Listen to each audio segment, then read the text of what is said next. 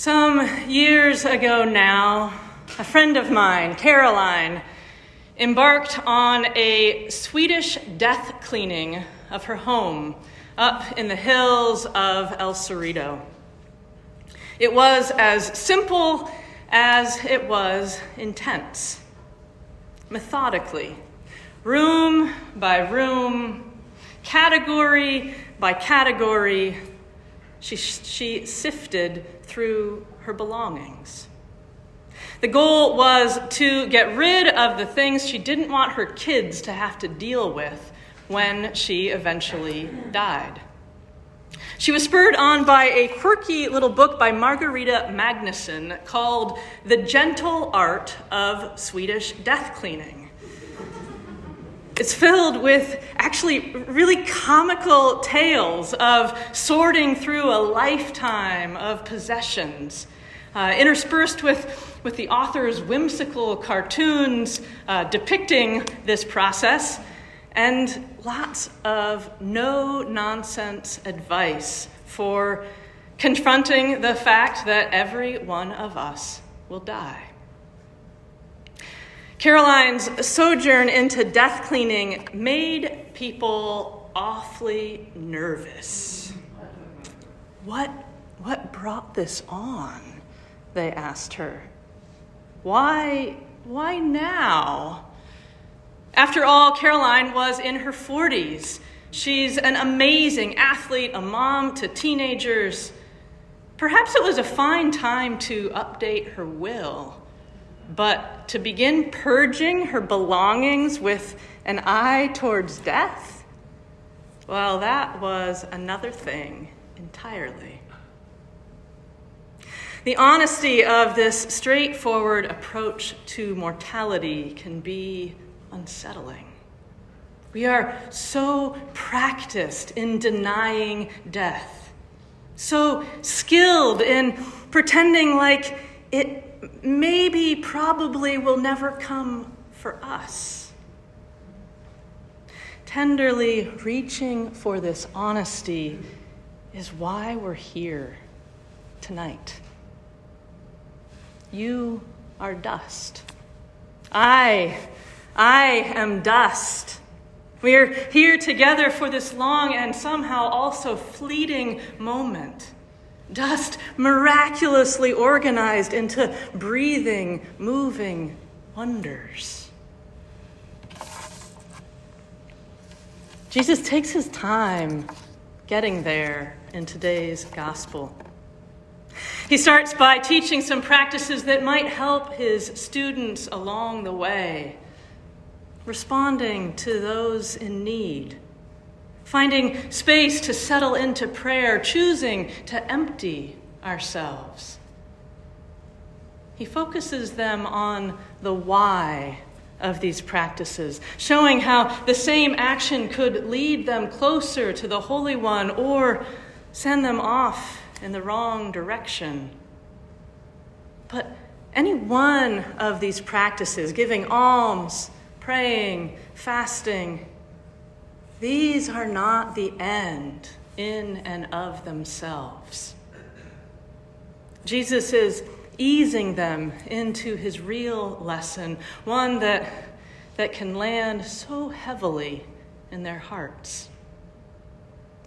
Most of this, he tells them, most of this, gesturing all about, you, you can't take it with you.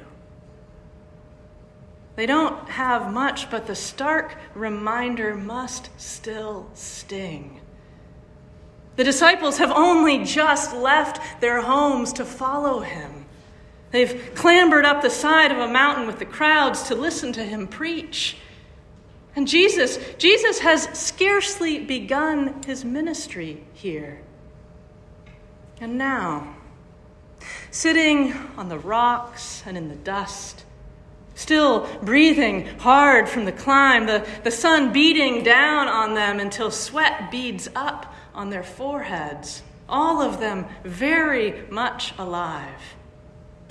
Now, Jesus asks them to live with the end in mind. I imagine he's smiling with his eyes, his voice gentle, even as he spreads out this unflinching honesty before them. Friends, he says, friends, we are going to die.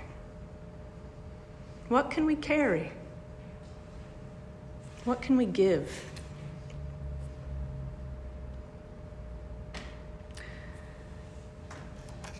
Margareta Magnusson is exceedingly practical as she writes towards a similar sentiment.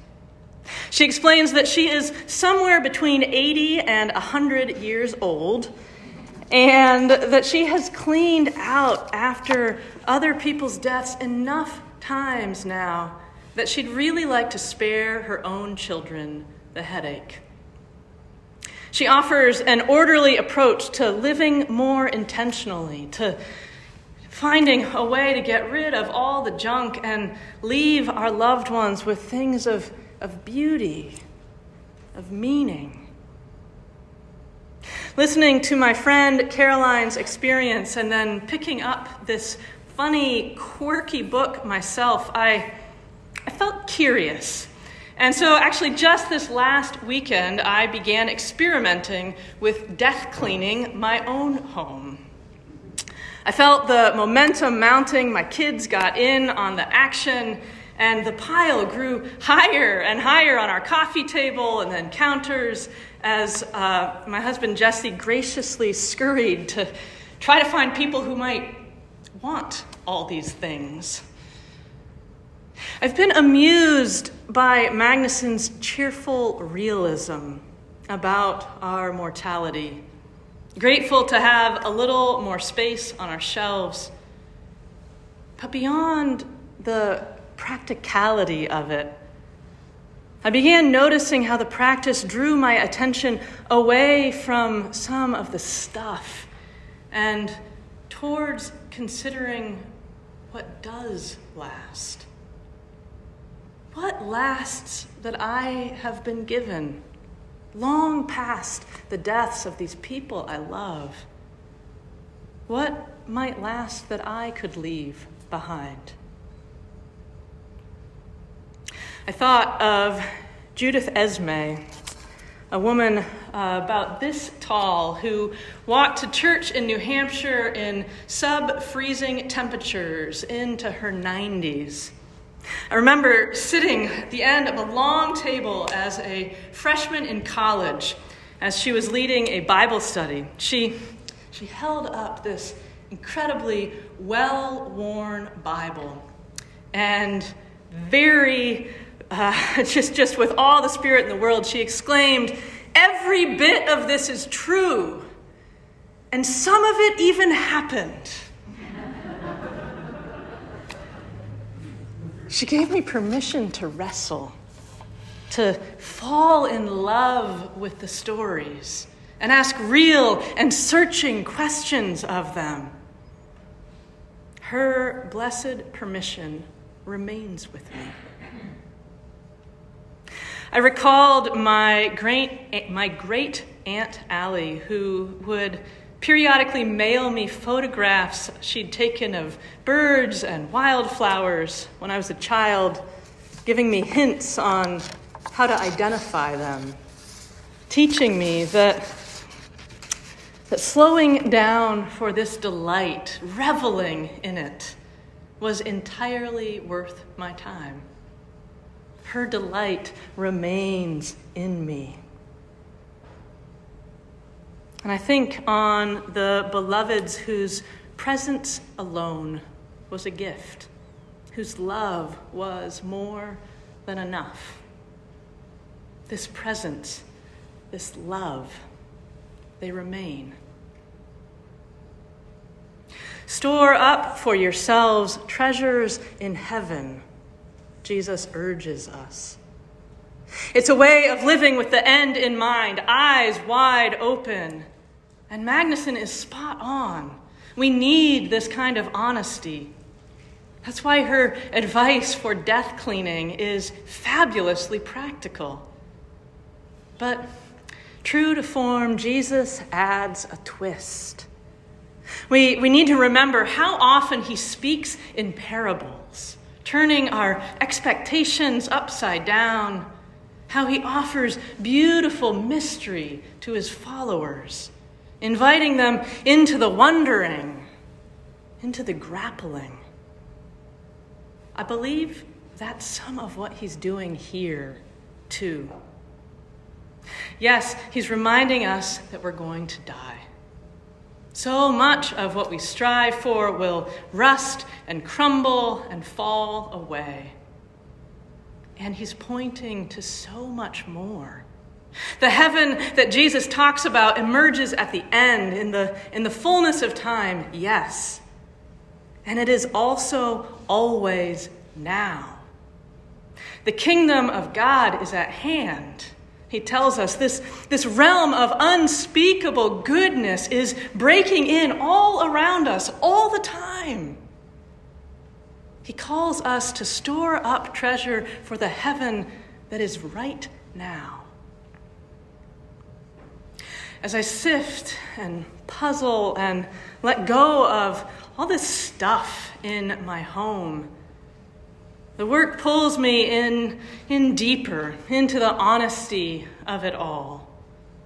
The concrete implications of the time when I will no longer draw breath. Yes.